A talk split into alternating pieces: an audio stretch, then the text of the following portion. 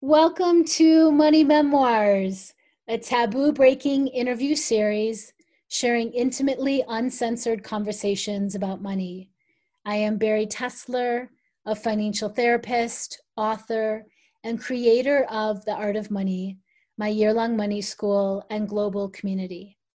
Join me as I connect with brave folks from all walks of life to explore their experiences with money from their greatest struggles to triumphant celebrations, to lessons learned, and unexpected discoveries along the way.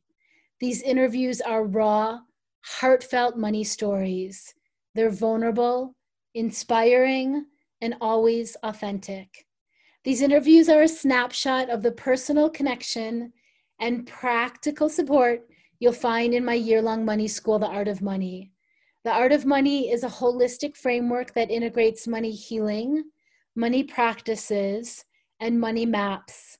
And it blends together therapeutic, body based practices with so many real life tools that you need to create healthy, sustainable change in your money life. If you'd like to learn more, head to baritessler.com. For now, get comfy and cozy for another intimately uncensored money memoir. Today I'm talking with Bernadette Anat, and this is her official bio. She says, By day, Berna Anat is yet another annoying millennial working in tech. By night, she's definitely still an annoying millennial and the creator of a new financial advice video series for young people called Felicia's Wallet. She's currently working as a teen community lead at Instagram, which basically means she's tasked with knowing every teen trend all the time, forever. Her portfolio includes Work for 17, Glamour, Shape, Scholastic, and the Huffington Post, as well as teen advocacy work for the YMCA and video production for youth brands worldwide.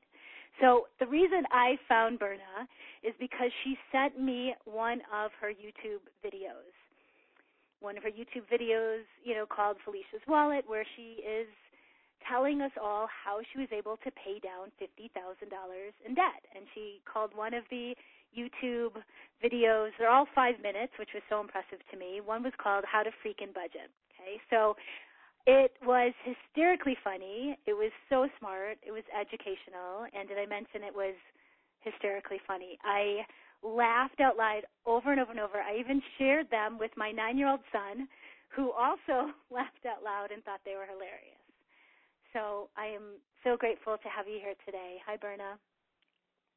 Hi, thank you so much for having me. It's sort of surreal because I sent you that video almost as this crazy Hail Mary, and I've been following you for a while. So to be having an actual conversation with like one of my original money gurus is very cool. Thank you. Thank you. Yeah, when you sent it to me, I'm not always in my inbox. My team handles almost everything. It the timing was just perfect. I was there, I was looking, I had a few moments, a little pause. I saw your email came through. I literally, you know, clicked on the link to YouTube and was laughing out loud. It was like, oh my god, oh, I need to get in touch oh, with this woman. thank you. and did you know it's, you know, for my nine-year-old child, it may not be appropriate for all children, but we we we loved the humor. we loved everything about it. He loved it. Okay, it's good to know actually that people are are sharing these things with their their nine year olds in the future, so I can I can tone down the craziness. yeah, right. It depends on the family. It depends on the child. Child. It was okay. It was really okay for us. So you have some really great stories to tell for millennials and for folks of all ages. You know, and I'm really excited to interview you for this money memoir series.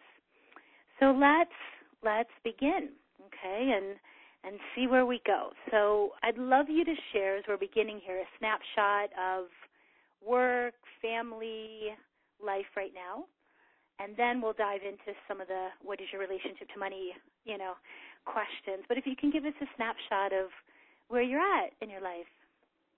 Yes absolutely. I'm at a very, very interesting place in my life because um, my boyfriend and I just put in our notice to both leave our jobs. And uh, we're working until the end of the year. And then in January, we're actually both uh, traveling for actually an indefinite amount of time. Um, so we're leaving everything behind to travel. We're looking at about a year, uh, but we're starting in New Zealand and going to travel slow, spend about a month and a half in every country that we get to, and work our way up to Japan. Um, so really, sort of jumping off the diving board of a really interesting life transition, going from like very intense structure, nine to five job, uh, into total question mark land. Uh, but it's super exciting. And everything sort of revolves around that right now, like planning my own personal life, planning my money, planning our money together is all centered around this big leap that we're taking soon. So that's that's sort of the biggest update of my life right now. And was this a dream that had been percolating for a few months, a year, a few years? Tell me a little bit. Yes. Absolutely. So this had been, for me, this had been something I'd wanted to do, gosh, maybe since college, uh, knowing that, you know, after college, you are likely launched right into what is going to be your nine to five, what's going to be your job, how are you going to monkey bar from career to career to career. And I'd always sort of fantasized about working abroad, living abroad, or just sort of cutting all ties and traveling for a bit in a way that doesn't have anything to do with work or achievement or climbing a ladder or my career. And about a year and a half ago, I was lucky enough to meet my boyfriend who feels the exact same way and had wanted to do the exact same thing. And so um, we had both sort of pointed our financial goals and our, our personal goals towards this and we knew that there was a lot we had to get rid of in the first place. Um, we both had a ton of student loan debt. We uh, both work full-time jobs, and so we decided to hunker down for the last about a year, a little bit over a year, and really point everything in ourselves towards leaving at the end of this year. And so this is something that's been sort of low boiling in my brain, but over the last year and a half has definitely been like, okay, this is finally a, a goal that I can see and I'm running towards this in the distance. So it's all it's all very scary and exciting right now. I'm sure. I'm sure. And was money at first an obstacle? I'm sure there was a few more of, you know, of everyone's ideas of if this is a good idea or if you should do this or shouldn't as you know, should you you should stay at your job. It was such a high profile job, amazing job, right?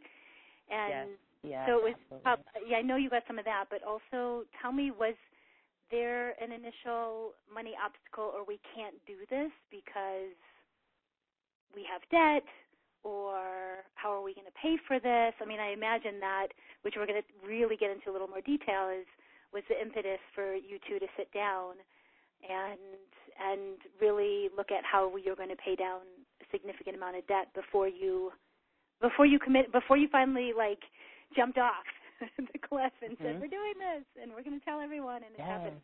Yeah. Yeah. Oh my gosh, absolutely. I think money was the first thing in our brains, sort of knowing. Uh, we're both lucky to come from families and have friends who would we figured would be supportive, uh, and we both traveled a little bit and lived away from home. So telling both of our families that like we are going to go live in New Zealand maybe I'm not sure for a year I don't know how long wouldn't have been so crazy. But knowing that there was the hard stop was like how are we going to afford this? Because you don't just go travel for a year uh, with a regular salary or you can't just decide to do this something you have to really plan for.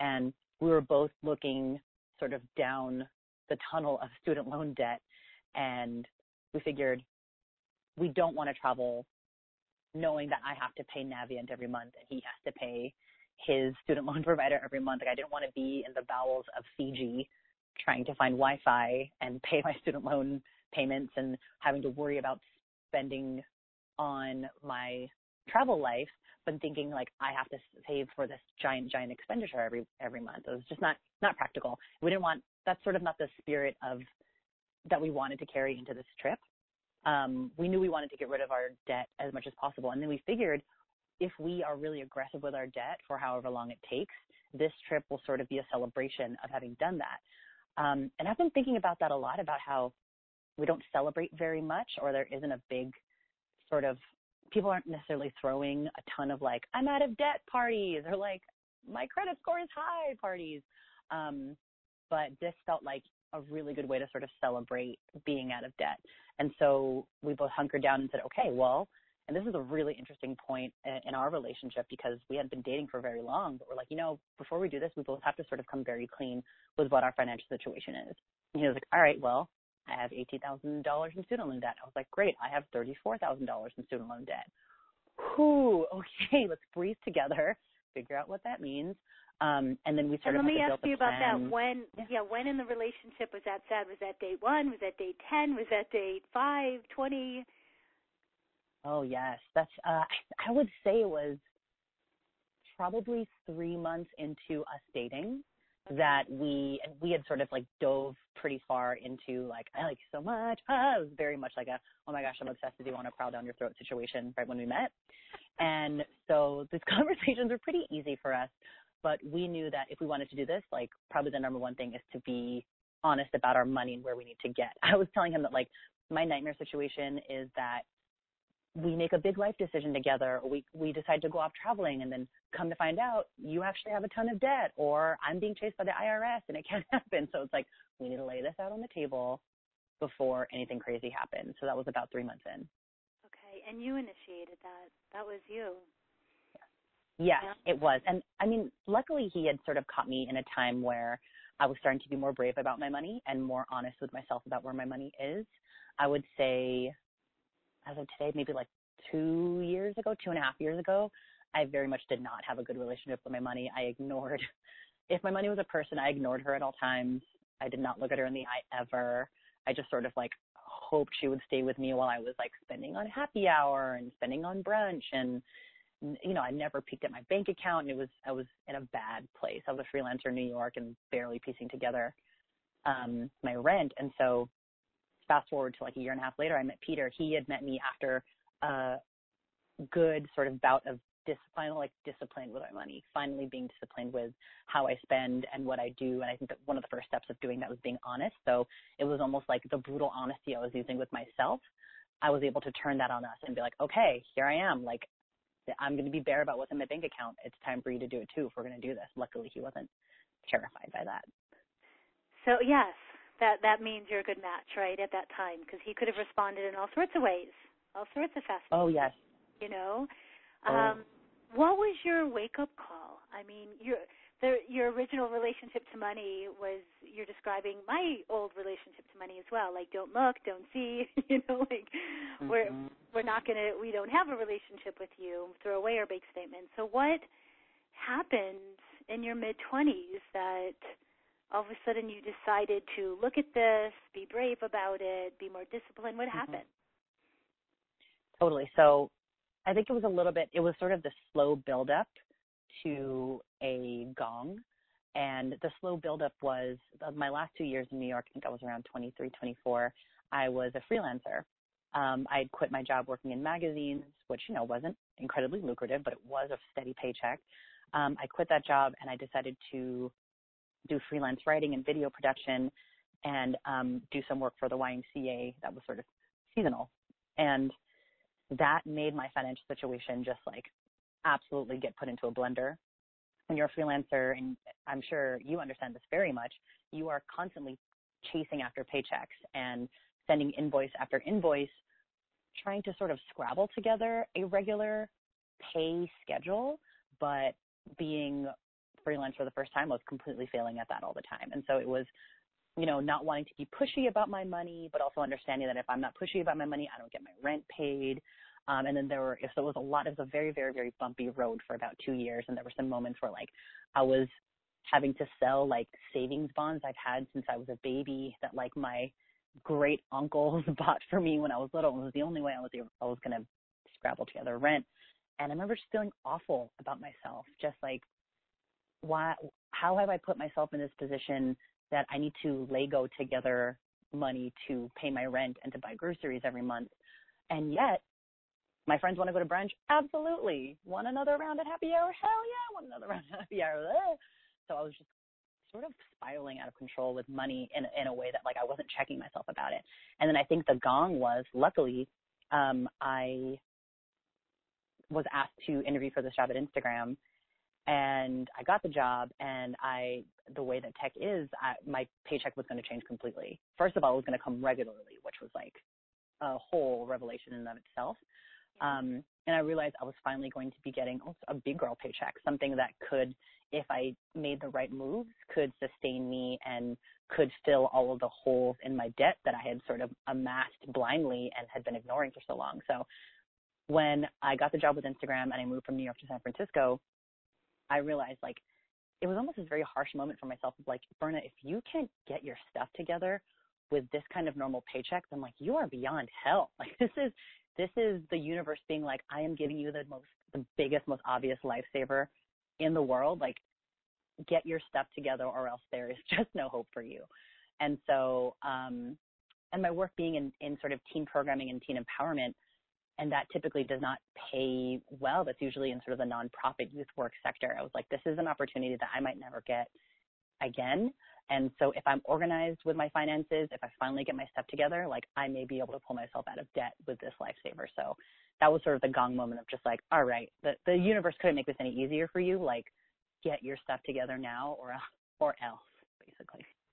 So you were given a gift and you decided to really fully receive it, you know, and yeah. in order to do that, you had to step up and yeah, yeah and start getting disciplined Absolutely. and start learning about how to have a good, healthy, conscious relationship with this area of life. Yeah. Okay.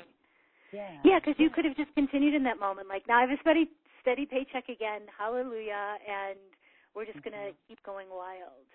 And it sounds like you just felt yourself getting more you know what was out of control like your community your friends were doing brunch happy hour that was all really fun and enticing and exciting and i imagine you still did that but then you just had to start reining it in a bit? Mm-hmm. containing it yep, a bit? absolutely. Yeah. Yeah. Was that hard? I think what was happened that hard was too? yeah go ahead. Oh yeah. Sorry. Absolutely. It was i think what what it was was that I finally had I finally sort of pinpointed the goals that I wanted to hit. Whereas before, I think I didn't pay too much attention to money because I didn't have specific goals to define. I just knew that vaguely I should be saving. I should quote unquote be saving. And I should quote unquote be paying off my student loans. And my credit score maybe should be at some sort of number that I completely did not understand. And so once I was back to a steady paycheck, I figured, you know, like the multitasking sort of money and all the vague should obviously didn't work for me before. I think I need to be a bit more laser focused on tackling one financial goal at a time. So, know, once I started working at Instagram, I looked at all my finances and I said, okay, you've got sort of three major holes um, in like your young financial life. You have $12,000 in credit card debt from New York, from just living big in New York and not caring. Woohoo. Um, you have no emergency savings because that never meant anything to you and you never knew what even an emergency saving means. Um, and, you know, I had always sort of treated it like a second checking account, which is not healthy. And then you have $36,000 in student debt. And to tackle all of that at once made me want to crawl into a hole and die. So I was like, let's figure out the most important, the scariest thing after some research realizing that credit card debt is the thing that would sort of suck the life out of me the fastest. So I focused on that once that was taken care of, I focused on savings. Once that was taken care of, I focused on student loans. And having those goals and sort of seeing one mountain at a time to climb really helped kind of get my discipline together. I love that because people really get stuck there. You know, they say, "Well, I want to put a little bit to savings." You know, some people call it emergency savings. I like to call it peace of mind uh, instead of mm. emergency because I don't want to call in emergencies. But the, you know, life happens, right? So peace of mind mm-hmm. savings. But people get stuck there. They want to do a little bit for all, and some people do choose to do a little percentage for each one, but I love for you, it became so clear I'm going to do one at a time. And the one that's most obvious, which is the credit card debt, which usually has the highest interest rate, right? Let's do that one first. And then have the success, be able to celebrate that and move on to the next one. That, you know, that's so sane. Yes. That's really yeah. sane. Actually, that's a very, and what you just said about having the success and celebrating that and moving on to the next, that I didn't realize it at the time how important that was for me to have.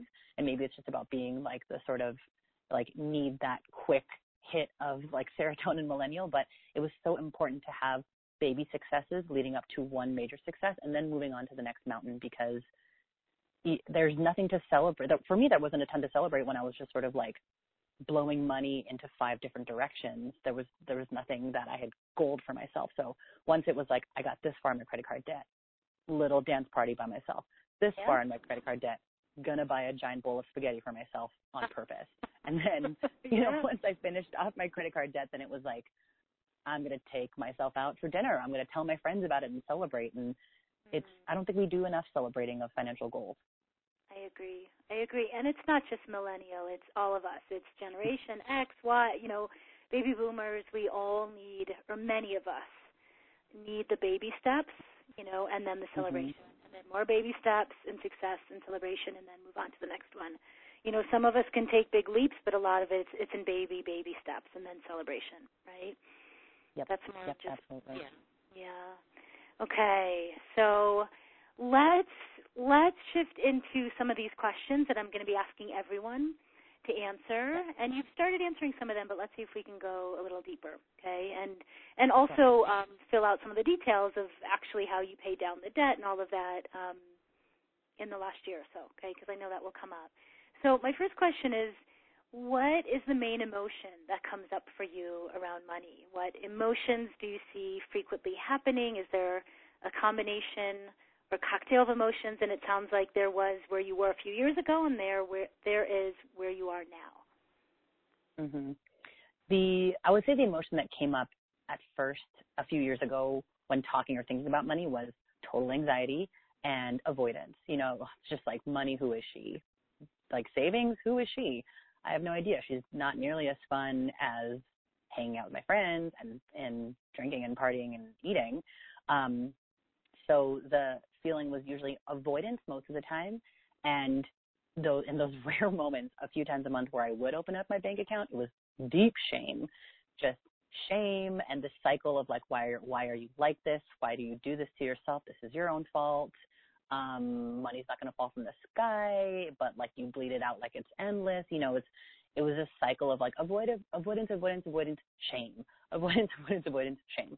Um, and now I've sort of built up a different relationship with money now that it feels a little bit more like a sparring partner. Like money is is something that I approach and it challenges me, but I sort of I understand my own habits with money a little bit better.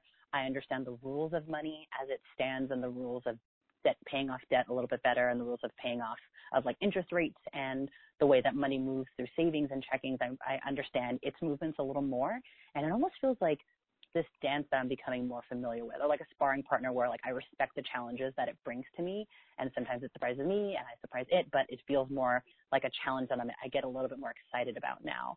Um, and I think that is because, like we were talking about before, I was able to sort of build up one mountain at a time of financial challenges, and then understand that I would I was overwhelming myself thinking about all the pro- financial problems I was having at once. So it was a scary thing that of course I would avoid. That's just no one wants to like look at a room full of like people who want to fight you and be like, yes, I'll take you all in at once. Great, it's going to be awesome.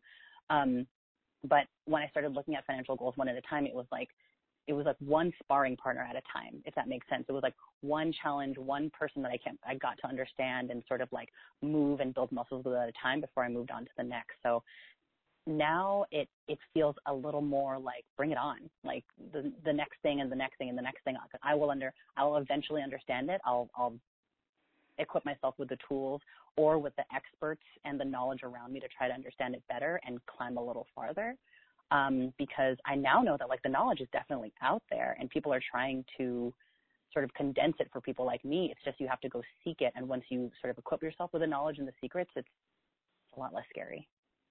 And this all happened just in you know two and a half years.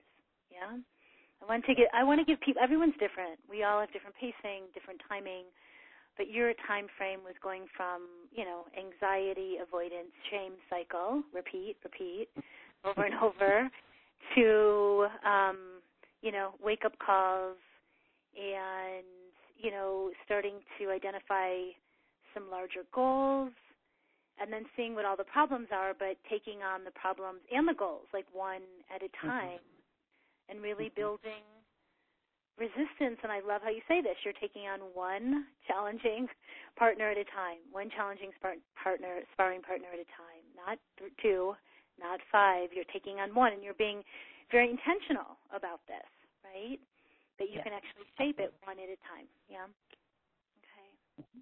and it's happened within two and a half years obviously it, this work is just going to continue and continue right but you you've climbed quite a few mountains in a few years yeah. Yeah, I definitely have, and it's been it's been an interesting. Uh, it's sort of it's sort of mini sprints, like one at a time. So, for example, when I got to um, Instagram and I moved back to San Francisco, and I realized that like, okay, credit card debt is probably the first mountain that you're gonna have to climb.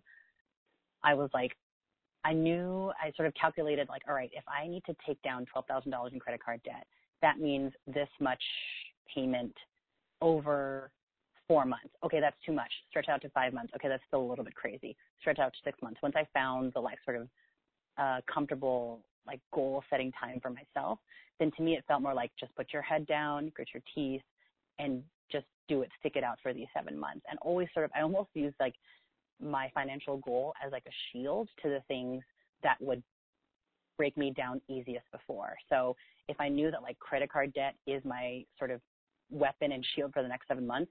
It's what I would use to all my friends. I'm just like, hey, you want to go out? Actually, no, I'm in this credit card debt thing.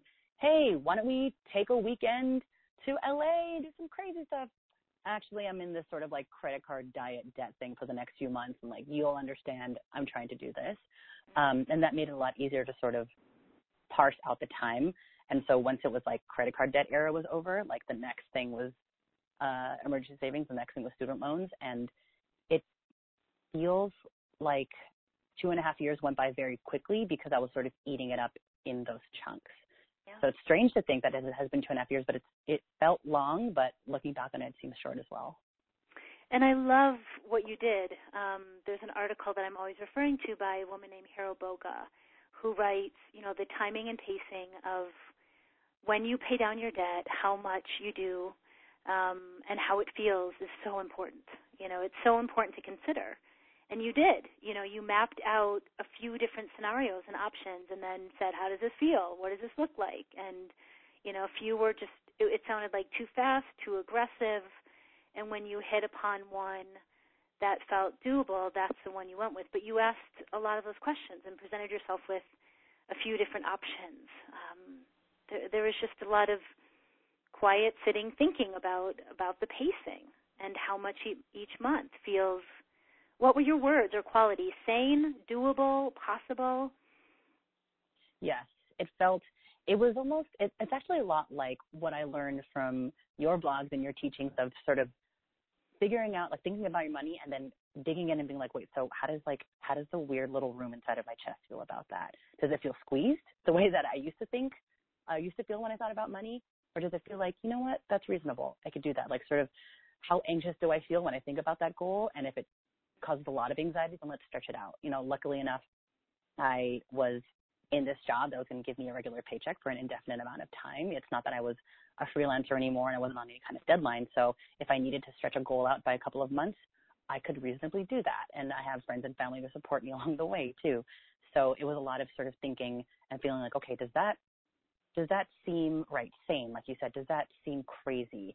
Am I going to hate myself in three or four months when I'm like, that goal is way too aggressive and now I have to hold myself to it. And if I don't make the goal, I'm going to feel bad. Um, and I knew also that, like we were saying, baby steps before, that I need to to go pretty easy on myself because I'm basically starting from knowing nothing and having very bad habits.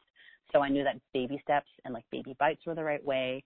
And I needed to know I felt flexible and free inside of whatever financial goals and boundaries that I gave myself. So it didn't feel like I was suffocating myself necessarily into a goal, but that I was sort of teaching myself good habits um, as opposed to sort of, you know, like locking myself in a cage and wagging my finger at myself. And you were doing body check-ins. That's what you're doing. Yes. Yay. Yes. Body check-ins along yes. the way. And and were there moments along the way when you said no to a friend, no, I'm doing this money diet credit card thing, you know, where you just said screw it i'm going to go out or was there any wiggle room in there or were you just are you the kind of person that you set a goal and then you stick to it, or were there some moments where you felt like, ah, I got to bend a little bit. I'm going to go out today and then get back on track? Yeah. Oh, there were definitely moments where I was like, I think I want to bend or deserve to bend. Um, and you know, since being more vigilant about monitoring my money, it usually had to do with like a friend was in town and if that friend was in town if only for a little bit and they're visiting me in San Francisco, like I feel okay splurging a little bit so that I invest in our relationship and I show them a good time. And I mean, I'm a Filipino American and the way that my family has always shown love and affection is eat, eat, eat, eat and drink and let me buy it and let me give it to you and let me treat you. Let me feed you until you can't breathe. Uh, and that was always sort of the thing that I let myself splurge on was like, if if I'm investing in a relationship or a friendship and it has to do with like m- with food, that is always the thing. That was always sort of my like quote unquote weakness, but I never felt bad about that. Um, I knew that I was on a schedule. I knew that w- I knew what it would take, and that always felt like the right sacrifice for me. And there were other sacrifices that I would turn down. For example, like my best, my three best friends from high school and I always try to do some sort of trip every year. And last year it was like, let's go on this like crazy Alaskan cruise for seven days and let's just like blow all this money on it. But I had to think like, okay, is is that going to be fun while I'm thinking of all the money that I'm spending that's not going towards my financial goals? Is it something that I could I could maybe hold off on for a year so that when I do do it, I don't feel that like tightness in my chest of like, ah, this is fun, but I'm spending so much money. No, I'm enjoying it but I'm spending so much money. You know, like I don't have the anxiety wrapped around the trip as well. So there's some things I definitely have to be like, this is going to be better when I'm in a better financial place. Let's pass it for now. Great. So lots of inner dialogue about how to make a good money decision. What are your values? What are your priorities at this time? What do you really want now? What can you hold off on and you know for a year from now? Right. So a mm-hmm. lot of mm-hmm. that throughout it. Wonderful, wonderful. So let's let's move into your family a little bit. You shared a little bit about your lineage and being Filipino American. Mm-hmm. And I so I have two questions for you, and they may they may connect. Um, which is one, what did you learn from your family about money when you were growing up in a positive or negative way that you've learned over the last few years, or you're probably still learning, right?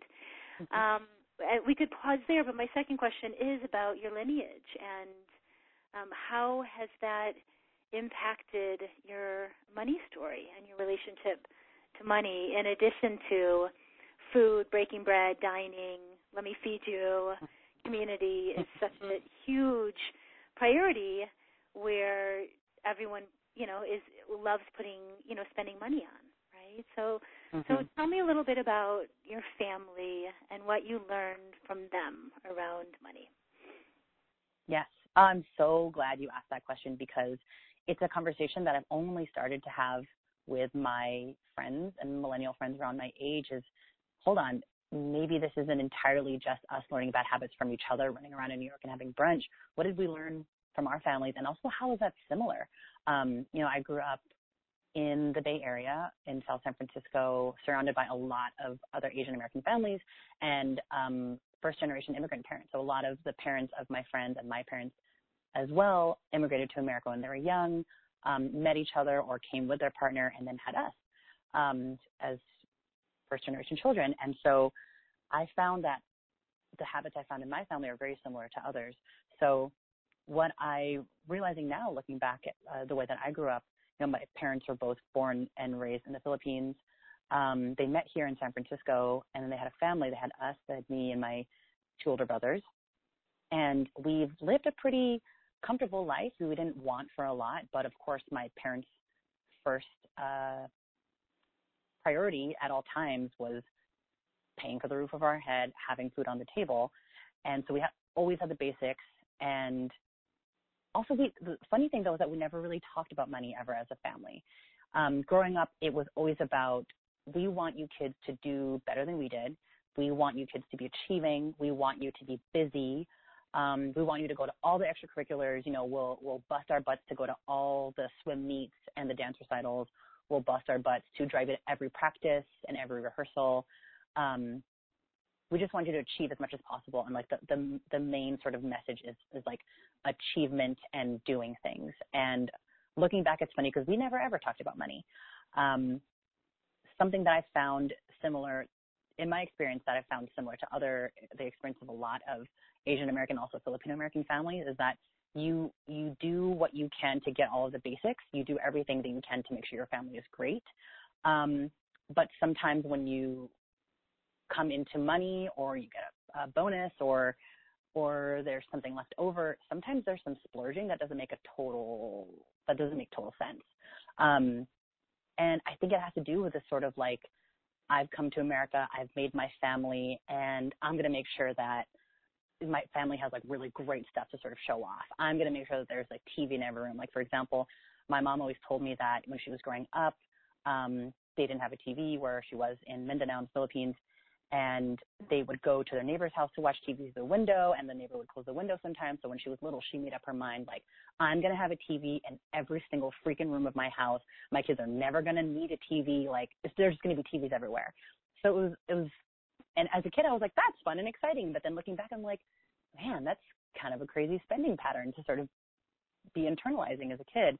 Um, and also that's sort of where I learned the idea of like it really doesn't matter financially where you are. If someone's visiting you and your task is to feed them, you feed them hard. You spend all the money and all the food. You order absolutely everything. It doesn't matter. So that's sort of like those spending habits. I brought that into like young adulthood when it was like food and friends and drinks. It was like spend it up. Don't look at your wallet. Just have a good time.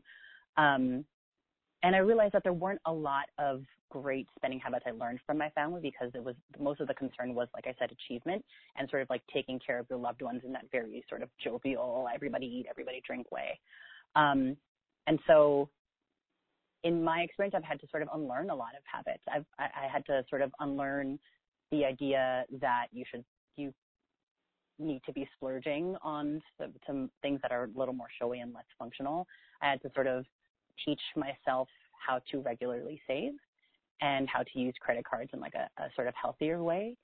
Um, and had to learn that money is something that is okay to be talked about. I think my family sort of didn't talk about money because they wanted us to focus on academics and they wanted us to focus on achieving. Um, but I'm realizing, like kind of like we said earlier, what I was talking about earlier in our relationship, it is really important to talk about money, even like the bad and ugly sides. Yeah. So those are a few so things that I have to learn. Yeah, I, I have quite a few questions. And so one is, yeah. we, I imagine you weren't working, right? As a teenager, they didn't want you to work. They wanted you to focus on education and all the extracurricular stuff. And yes, yeah, so so they they didn't have you work, right? Because some families, yep, you are working at 15 yep. and 16, and you want to learn that. Okay, um, so that wasn't the case. And is there differences between your siblings? Did you each take on different roles, even though you were um, growing up with the same parents, or are you all slightly different? Do you notice any differences there in spending, saving, earning habits? Yes, absolutely. Um, it's funny because my oldest brother actually was the one who was working at 16. He like worked at a Saturn dealership right when he turned 16. He wanted to. He wanted to work, and my parents were really supportive of it. Um, sort of less so with the uh, my second oldest brother. Um, he didn't have that much of a drive to be working, and my parents didn't push him very much. And it's almost like once it once they had me, they were like, "Oh no no no no, you are you are academic. You're here to do all the extracurriculars. Like your focus is not to work. Your focus is not to make money. That's our concern. Your focus is to get into a good college. Your focus is to get a good job. So it sort of morphed as the like siblinghood moved down but it was sim it was the same as they wanted you to focus on education and on achievement and getting a great job. And it wasn't different because you were a girl compared to being a boy in the family. Yeah i you know now that i'm thinking about it it might have been i think it was a combination of like you are the youngest girl you're the only girl in the house you should be focused on achievement in a different way um, and it was almost like that that sort of typical older sibling thing where it was like, well, you're the oldest sibling, like you need to sort of help to provide, and you are sort of setting the the groundwork for an adult life. Whereas I was a little bit more like, no, no, no, no, no, like sheltered child, focus here on your grades and do the dance things, and it's okay. Like you don't have to live that hard of it, like that difficult of like a work for your paycheck kind of life. Mm-hmm. Um, so my brain was definitely more tuned into achievement and performance.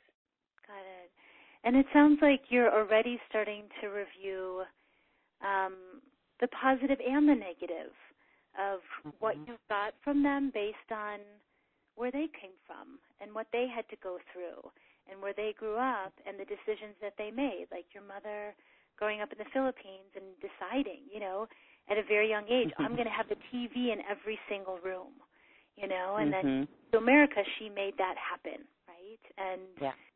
And so that's what you were raised. You were raised in um, the reaction and response of her, you know, coming to America and you being the very first generation, and them wanting everything for you, right? Everything. Yeah. So you the positive is that you learned about food. I mean, for me, this is this is my interpretation, but um, you know, is is the food and the community and the feeding and the, you know, get mm-hmm. and, and mm-hmm. that is beautiful. That is really, mm-hmm. really, really beautiful. And then more of a downside is more just of a dynamic, a pattern of you know, five TVs or ten TVs or a TV in every room. Yeah. Like just the right? The extreme of that. Yeah. Um, yep. Absolutely. For show and that, to prove that, a point. Yeah. Go ahead. Yeah. No. Exactly. I think the the proving a point is exactly it. You know, it's I every day I marvel at what my parents and what so many parents and families do, and that they pick up, they come to another country and they build they build a family and sort of an empire from scratch.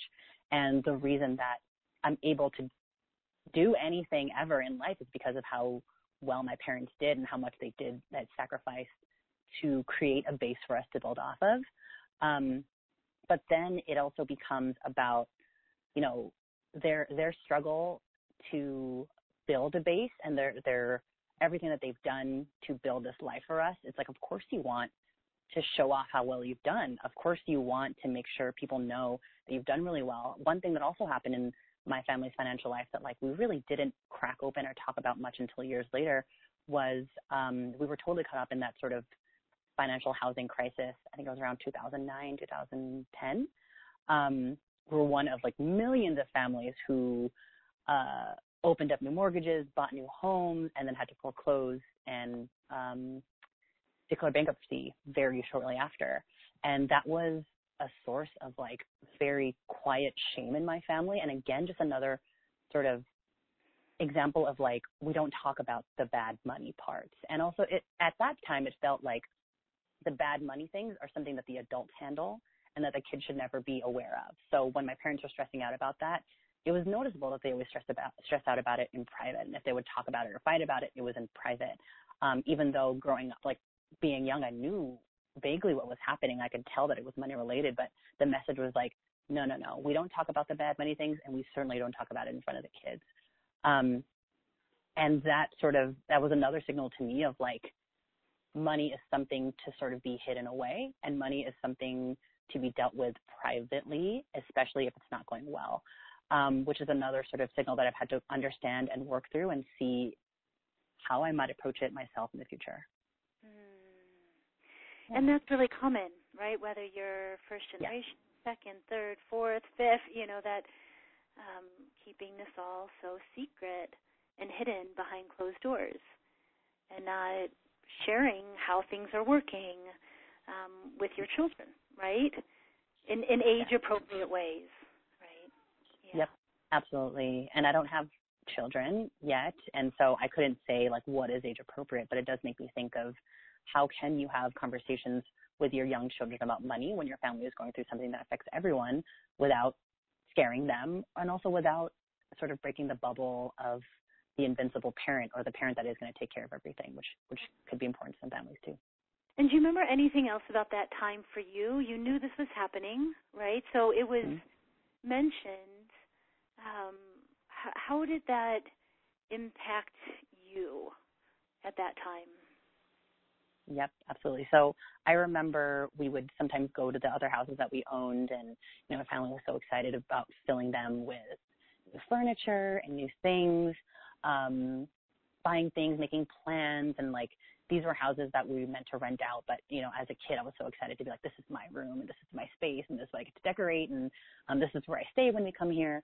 Um, and then I remember those things that we bought slowly coming back to our original house and filling up our garage and me not totally understanding why. Like, why is why is that giant painting that used to be in quote unquote my new room like in the garage and why are all these things coming back? Um, why don't we go to that house anymore? How come we don't talk about it? And I just remember this this sense of like something is reversing, something is wrong, but I don't know what language to use with my own parents to ask like why what's going on with this house. Um, I remember my parents, you know, it was sort of that like movie shot of like them with like Bill spread out over a table and talking very intensely about something, but it was all words I totally didn't understand. And it was just the air of understanding like this is not my conversation to have and this is not a conversation that they're going to have with me. So it was like just understand, like just trust what they're doing, leave them alone because it feels tense.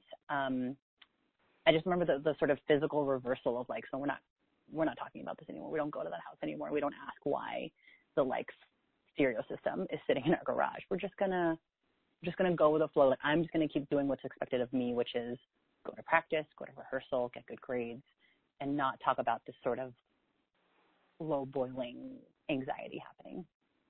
And did you get a sense that you might have been too young to even process it in this way? That mm-hmm. in a in a long life, there's ebbs and flows, and um, even with money, you know, even with you know that in a long life that we're going to go through cash flow dips and we're going to go through years where we're earning more and saving more and donating more, and then other years where we're just living within our means, and other years where we have a big life challenge or transition.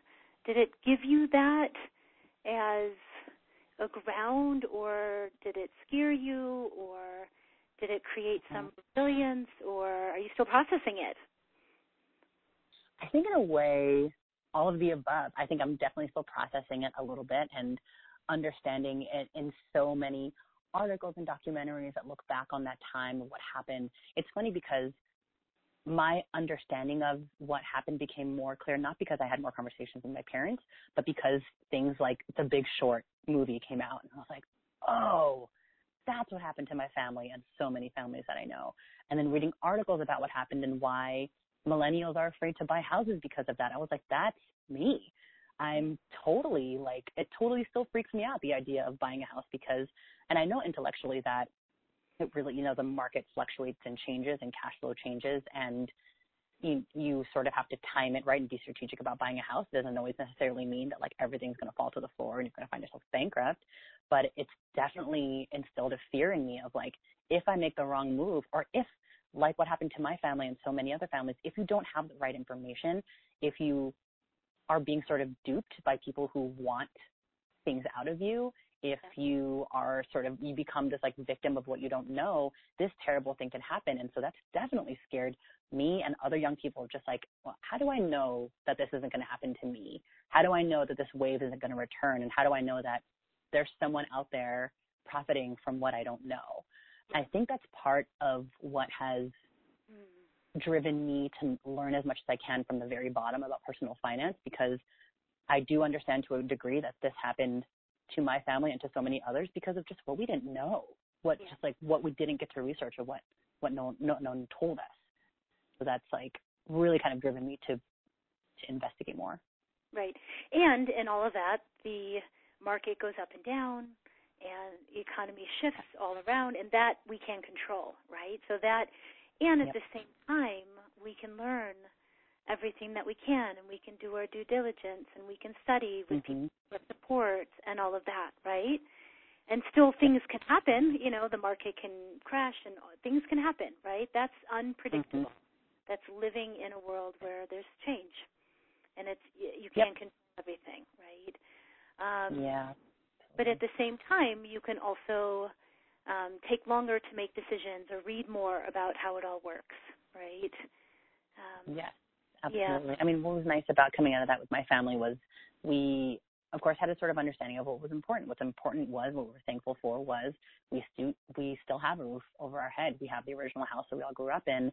It became more of a central spot, and we still had that to fall back on, and we're grateful for that. And so it's it's good to be able to take those lessons in that way and and learn that things happen and luckily with with a support system around you whether that's friends or family or both you can move on and be better Yeah, because and because and to be grateful, right, for what yeah. you were able to still have at the end, which was the original family home. Some people didn't make it through with their original yeah. family, right?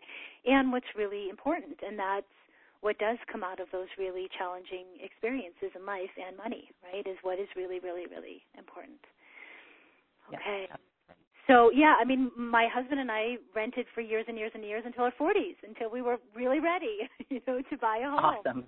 Um, and that was just what we kept choosing over and over and over for all sorts of reasons. We weren't ready. We were afraid. I didn't want a mortgage. You know, um, it felt like the right financial decision to rent for years and years. And then finally, in my 40s, I was like, okay, I'm ready, and he's ready. So, yes, right. There's also that. That's so great to hear too. I was just Yeah. like, it it is okay because I think there's a lot of news and op-eds out there sort of shaming young people for not being ready, for not being equipped, for not for being afraid and being scared. So it is always good to sort of hear reassurance of like you just you do it when you're ready, damn it. you move for what feels right if you can. Yes. I mean that's that's so much part of my teachings and my life and you know, I got I got married at 35. I had my first child 4 months before my 40th birthday and then I bought my home first home at 46. So, you know, we all have different timelines and that's what's really right for me, right? And we all need to listen to that. And yeah, a lot of us get caught up in what we're supposed to do at by this age or by 30 or in our communities Mhm. and you know, and we hopefully can keep checking in with no, what's right for us at this time, Yeah. what's right for us and what's not right for us, yeah. So, it, you know, one of my questions was tell me about a really challenging money experience you had and how did you overcome it and what did you learn from it? And you already mentioned one about your family and being in real estate and losing some homes, so being able to keep your original family home. Was that a biggie, or would you say paying off all the debt that you did and that you did with your, do you call him your boyfriend, your partner, your, hmm yeah? Yes, boyfriend, partner, all okay, of boyfriend, things. partner, all of that. Um, yeah. yeah. So, is it, would you say this is was a big challenging experience that you overcame, and how was it, what, and how did you do it? Yeah, absolutely. I would I would say it's funny to think about my uh what happened with my family and our and the sort of housing crisis as a challenge because I almost felt like I watched it from the side and I learned a lot of lessons from the side and so this covert way and also learned a lot from looking back and understanding the pain and the hardship and the lessons learned from my parents in a way that I know they never meant for me necessarily to have been hit by or to learn, but retroactively I can see how how and why they made the decisions that they made. Um, and the challenge there for myself was learning learning from what they went through and and understanding why I have certain hesitations inside of myself because I've sort of subconsciously got a fear from that and and understood money in this sort of like fearful, shameful way. And so that was almost this like low boiling challenge. And then getting over student loan debt though, that was like by the time I decided to tackle that with my boyfriend partner person, um, it felt like an exciting challenge because like we said before, you know, first thing was tackle the credit card debt. And that was my very first like financial success. I felt so good.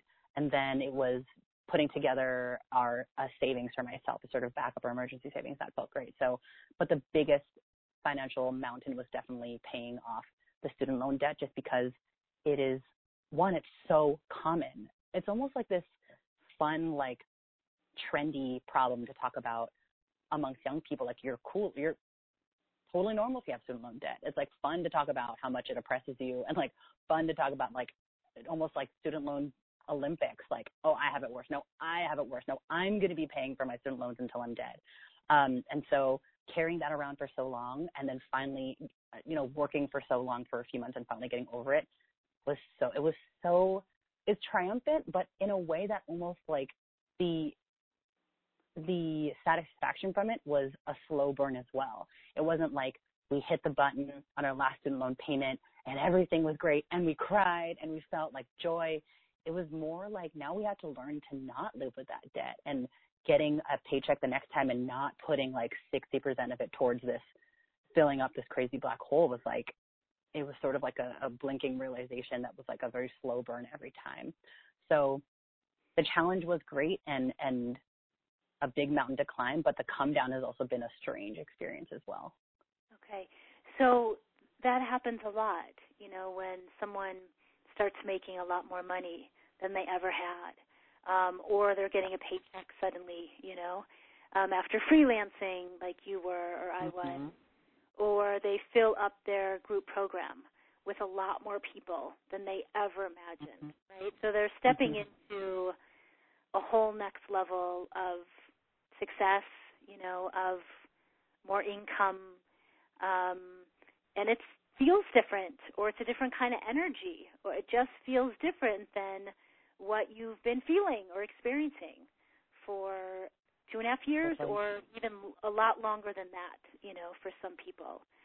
So that is brand new territory, and it's one. Of, it's a question that's asked all the time. What do I do? You know, what do I, what do I do now? I'm mm-hmm. kind of freaking out. Um, I don't know how to calm down in this. This is kind of scaring me. What do I do? Um, and just supporting people, um, as you're saying, the come down, you know, or the the stepping into the new phase where 60% of your income for it's on for two and a half years or for many many many months yeah was was not being not being put in for the past right mm-hmm. was now mm-hmm. going to be going towards now in the future yeah the future exactly well, it's, it's a little more joyful now because it's going it was a quick turnaround like once we had put in our last chunk of paycheck towards student loans we knew that the next chunk of paycheck was actually going towards travel savings now. So right. it is now building up towards this fun and joyful and very lucky and very privileged thing that we get to do. But after we had been filling up this hole that we had been carrying around and millions of people carry around all the time. So different goal now, new new mountain to climb. But you had to set down that baggage and that like you're part of, mm-hmm. you know, this clan of folks that, as you're saying, like are totally oppressed and complaining and yeah, about student loans and how awful and and you're, you're not a part of that clan anymore. You were, yeah. right? Yeah. Oh, absolutely. And it's a tight knit and very big and like heavily memed and talk about on the internet type of clan, and it comes with its own sort of pride. And it's funny that once I started talking about it with other young people or posting about it, I had a lot of reactions from friends of just like, I wish I had these problems. like, when will I ever be able to post something like that? You know, when I would ask I would ask about like student loan payment advice on Facebook or with friends. Like, I'm not even asking, like my friends are like, I have not asking those questions.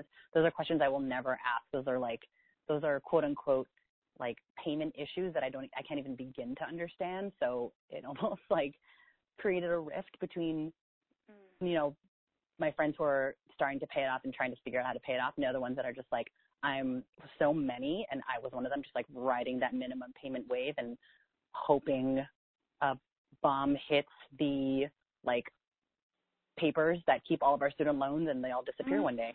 You know, it's like yeah. it's a very strange it's a strange place to be. It is. I'm kind of uh, binging on Scandal right now. I don't know if you've ever seen it, but they would have taken care of that. They would have blown up the, you know, all that paperwork. All the, you know, exactly. They would have done. That's they would have sort done of that. the wave I was on. yeah, yeah. Yeah, God, that, that, would be that such a fantasy of that. Yeah.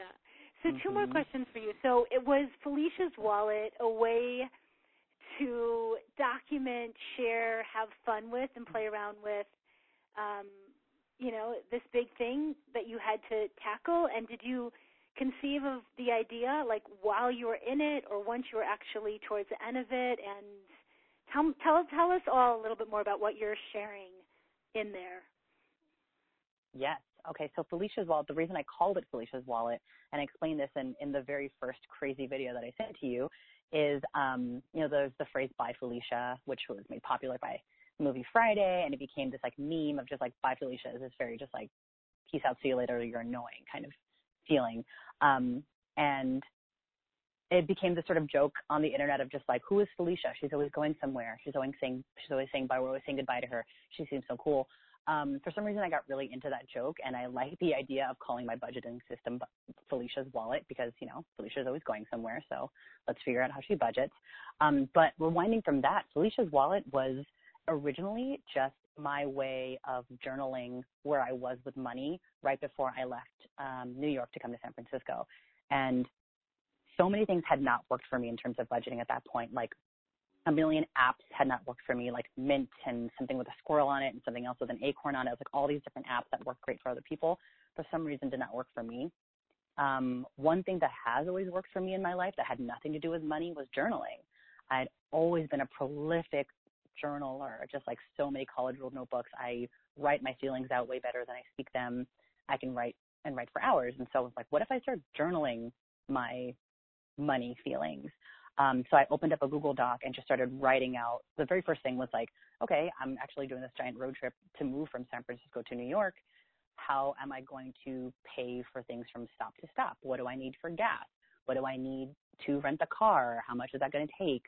Um, I'm picking up friends and like meeting them along the way. What do they owe me? And sort of just using this Google Doc to write it out with words as opposed to an app or a spreadsheet that was just like not a language that I spoke at the time, or really not a language that I still speak. Journaling is very much how I how I move through life. Um, and then I just started building and building and building on this Google Doc. You know, the very first document, if I scroll all the way, I think it's like 80 pages now, but if I scroll all the way down, it's the very basics of this road trip. And then it started to be like, okay, road trip's over. Who owes me what? This person didn't pay me yet. This person did pay me. What do I have to do to organize this money?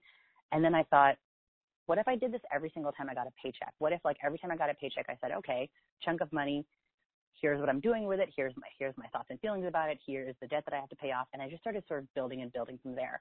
Felicia's wallet just became this way of talking to myself and talking myself through every time I got a paycheck or every time I had to make some sort of large uh, payment or you know fill up a debt or some of some kind.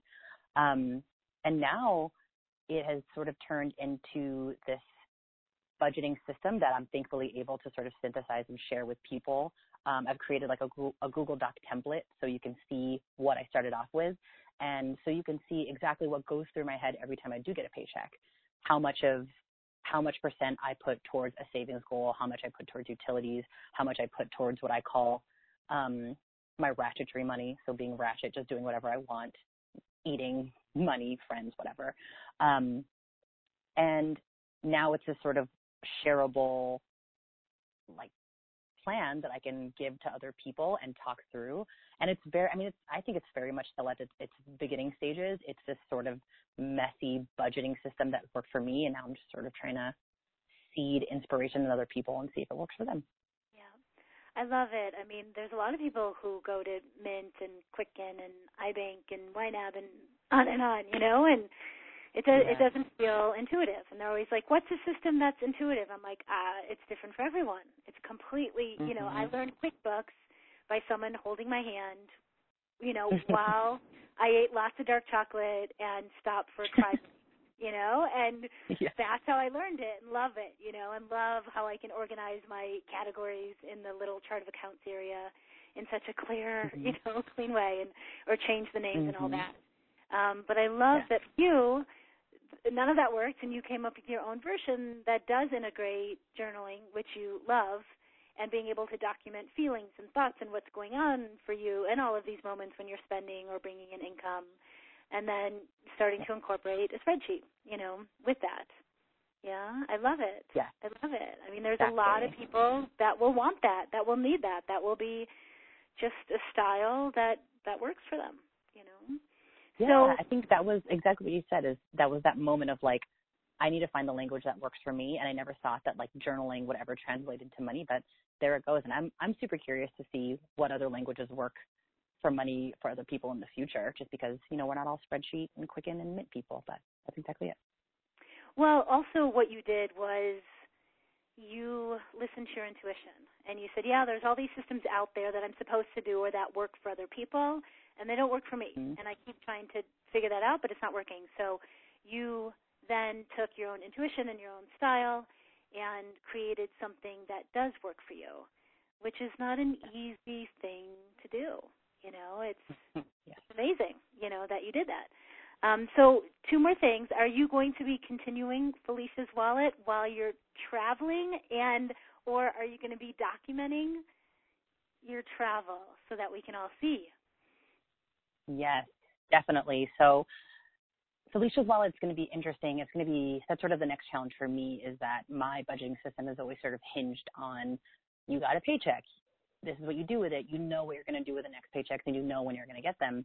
This is now throwing all that out the window and really kind of putting Felicia's wallet to the test because I don't have any planned income, at least for the first few months. Um, and it's going to be more spending and experiencing than anything and really trying to budget budget a, a lump sum of money that's going to sort of dif- like slowly deflate without necessarily adding into it very purposely at first. So I'm going to continue. I think what I'm going to do is going to continue to check in with myself every other Friday, which is typically when I got a paycheck and when I would sit down for an hour and do Felicia's wallet. I'll sort of do a money check in with myself, like where are you? What have you spent on? What's where has your money gone? How does that need to be adjusted in the next two weeks? Because sort of the spirit of Felicia's wallet is just sort of doing, I think you called it before, very like a, a money date, like mm-hmm. setting a money date for yourself to sit down and go, okay, where are you right now? And then there's going to be a future uh, date where you can sit down and do it again. So I'm hoping to do that. And my boyfriend and I are actually um, starting to build a travel blog, which is still under construction, but it's going to be, we're going to be able to share through pictures and video, and video production sort of like my first love, um, the crazy shenanigans that we get into. Of course, we also hope to like digitally detox at least the first month, okay. but eventually we'll we'll get back on the grid and and be very annoying in, in people's inboxes and feeds again. Wonderful. And Felicia's wallet is all on YouTube, or will it be part of this travel log as well, or it will be housed in a separate place? Do you know? Um, yes, Felicia's wallet is right now just lives on YouTube on my YouTube, which is Hey Berna. Um, it lives just in video format and the Google Doc template, and um, I think we're going to be documenting most of our travels on Instagram as well. My Instagram is Hey Berna there. If we decide to really go crazy and figure out a whole travel blog name and brand ourselves like all the cool kids do out there, um, I'll definitely let you know. But for now, we're just keeping it to um, our, my usual YouTube and Instagram channels. Great. Berna, thank you so much for sharing the stories that you have for reaching out to me and for it being perfect timing and for sharing Felicia's wallet and just for connecting with me. I loved it and I'm really looking forward to staying in touch and to following your channels and to uh, your travels and your channels and also, you know, to keep sharing Felicia's wallet. I don't think everyone should share Felicia's wallet with their kids, but with my my child it's okay. so watch it yourself cool, first and then you can decide. Yeah. if some of the things are appropriate, which we love over here. And yes. is there anything else that, oh, is that the tip of your tongue or burning or feels like you wouldn't, you you would love to share um, before completing, so that we we don't leave this piece out of your money story?